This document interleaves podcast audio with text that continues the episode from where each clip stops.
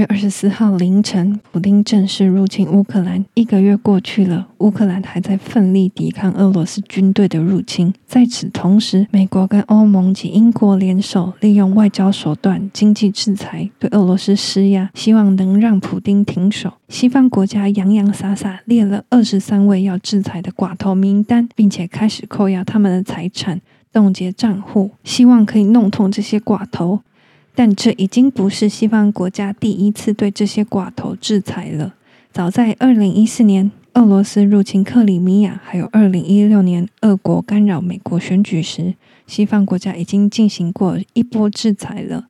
但这些寡头还是存活到新一轮的制裁。究竟这些俄罗斯寡头的财富有多庞大呢？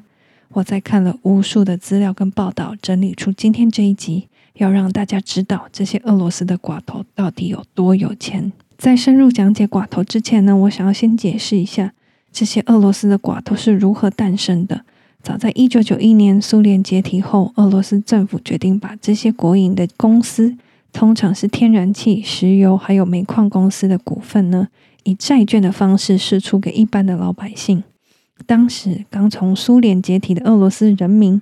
对于所谓的资本主义根本就没有概念，刚摆脱共产主义，人们工作可以拿到薪水，他们非常的开心，所以债券对他们来讲一点用处都没有。于是呢，有一些脑筋动得比较快的人，通常这些人都是在苏联时期就动一些小聪明赚钱。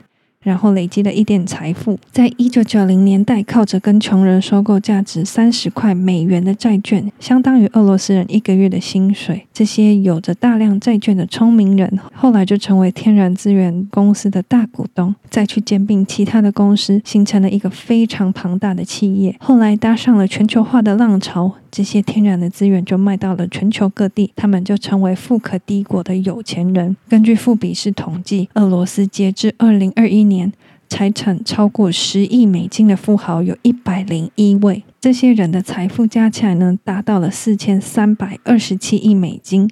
那这是什么概念呢？就是这一百零一位富豪的财产呢，占了俄罗斯三十 percent 的 GDP。俄罗斯的首富摩达雪夫呢，他是钢铁业的巨亨，身价大约两百九十亿美金。不过因为最近制裁的关系，身价有点掉了，剩一百八十亿美金。那这什么概念呢？我们如果拿台湾当比例尺的话，台湾的郭董身价大概在七十亿左右，在台湾排名第六名，而第一名。而第一名是非常低调的制鞋大王张聪渊，他是全球第二大运动鞋制造厂的总裁，身价大概在一百七十亿美元左右。所以拥有天然资源，感觉还是比较好赚，代工是真的有点辛苦。那话说回来，这些寡头拥有庞大的财产，控制了国家一半的天然资源，所以俄罗斯的当权者当然要讨好他们。于是，在一九九零年代，叶尔钦总统当代的时候呢，产生了七大寡头。这些人控制了金融业、媒体业，还有天然气业，提供了叶尔钦资源。那叶尔钦也利用了公权力呢，来帮助他们发展事业。不过呢，事情就这样有了转变。一九九九年，有严重酗酒倾向的叶尔钦呢，决定辞职不干了。他把位置交给当时默默无名的普丁。当时的七大寡头呢，没有把他放在眼里，想说普丁这小子是哪里跑出来的？但普丁当时非常的勇猛，一上任就把寡头们叫过来说：“你们不要碰政治，我就不会动你们。”于是这七个叶尔钦时期的寡头呢，有些就慢慢搬到英国去了。那叶尔钦时期的七大寡头之首别列佐夫斯基呢，他刚开始是从进口车子发迹的。后来跟切尔西的老板阿布拉莫维奇一起低价买下了西伯利亚石油公司。后来他正式进军媒体业，预估当时身价有三十亿美金。别列佐夫斯基呢，他利用了电视台的形象塑造，让叶尔钦连任总统。在普丁刚上任的时候呢，他对普丁大肆的批评，批评普丁想要摧毁俄罗斯新生的民主。还有在两千年俄罗斯发生的库克斯号事件。简单来说，库克斯号事件呢，就是俄罗斯的核潜舰发生爆炸，开始慢慢沉没。但由于当时的俄罗斯政府救援的船只太过老旧，又婉拒了其他国家的帮助，后来这些士兵就慢慢的被淹死了。当时事情发生后，别列佐夫斯基所拥有的电视台对救援不利的普丁大力抨击。这让普丁呢就开始追杀别列佐夫斯基，说他名下的财产是不法所得。隔年两千零一年呢，别列佐夫斯基就搭着自己的私人飞机正式流亡英国。他买下了英国的庄园呢，雇了保镖。窗户加装了防弹玻璃，还有钢制的大门。就在英国遥控着俄罗斯的电视台，继续监督普丁。但他在英国的时光不是太美好。二零零六年呢，跟他一起来英国的朋友 KGB 的前间谍呢，他被毒死了。二零一零年呢，老婆跟他离婚，他赔了一堆赡养费。在二零一三年的时候，跟当初的合伙人阿布打官司输了，还要再赔偿一百万美元的律师费。最后失魂落魄的别列佐夫斯基写了一封信要给普丁，请求普丁让他回到他思念的俄罗斯。一周后，他被发现沉尸在豪宅的浴室里。前景宣称死因不明，不排除是自杀。另外一位寡头叫做霍尔科夫斯基，当年的身价约一百五十亿美元左右，被称为“一百五十亿先生”。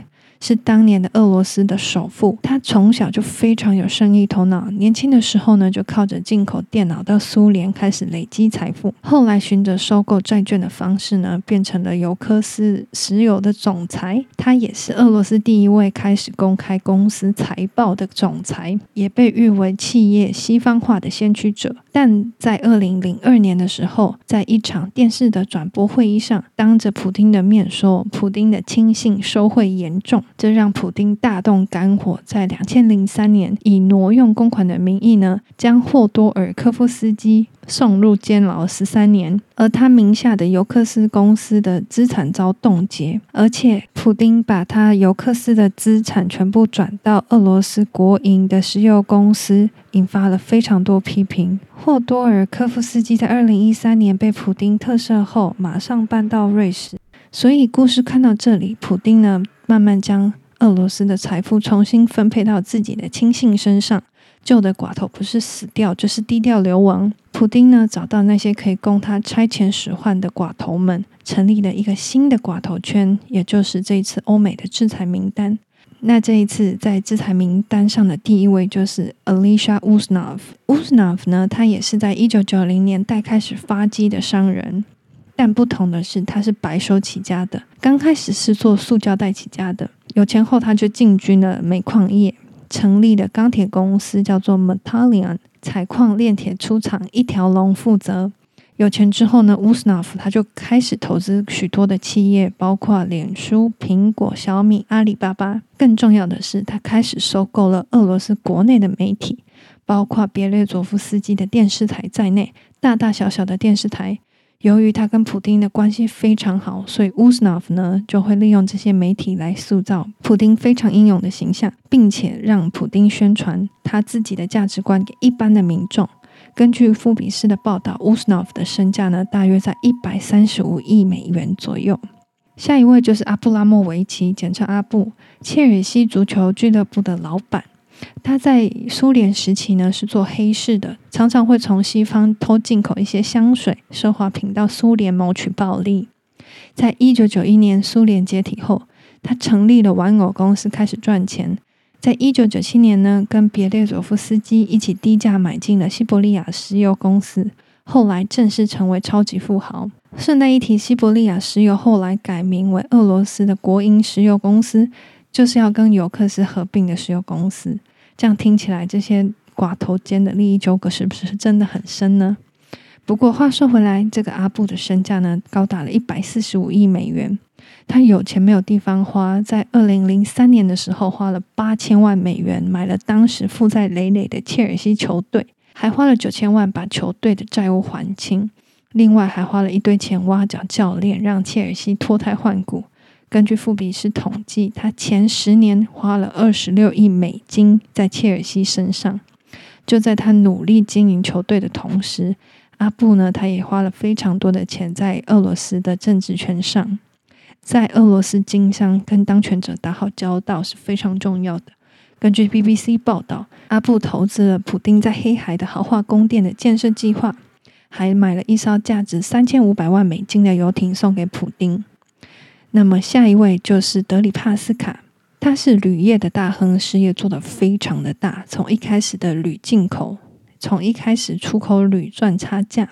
到后来收购债券的方式呢，变成炼铝厂的股东，进而收购公司，开始自己采开采，自己开采制造，并兼并俄罗斯境内的其他铝制厂。最后公司摇身一变，变成全球最大的铝业公司。直到二零一五年才被中国超车。他在两千年代积极投资，包括能源公司、商用车、汽车零件、金融业、保险业、租赁业，还有建筑业、航空业及农业。据称，当时二零零八年的时候，德里帕斯卡身价高达两百八十亿美金。想当然的，他的财富也是跟普丁息息相关的。他是出了名跟普丁关系非常好的寡头之一，普丁出国都会带着他，也被视为是普丁经常求助的两三位寡头之一。政商关系良好的德里帕斯卡跟前英国首相卡麦隆的关系也很不错。但是呢，这些寡头在财富赚到手软的同时呢，却没有把钱花在俄罗斯的国内，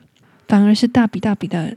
把钞票往国外投资，这样想好了，如果你是有钱人，你会做什么？第一件事情当然是买房嘛。那台湾人都应该知道，就是炒房。不过你如果是有钱人，你会想要把房子买在俄罗斯这种温差很大的地方吗？早上可以到二十度，晚上可以接近到零度。那这些寡头当然不喜欢这种天气，所以他们特别喜欢在欧洲、南欧的地方买房。他们特别喜欢夏天到意大利度假。在意大利的海边买豪宅，这样就可以搭着游艇在地中海上晒太阳。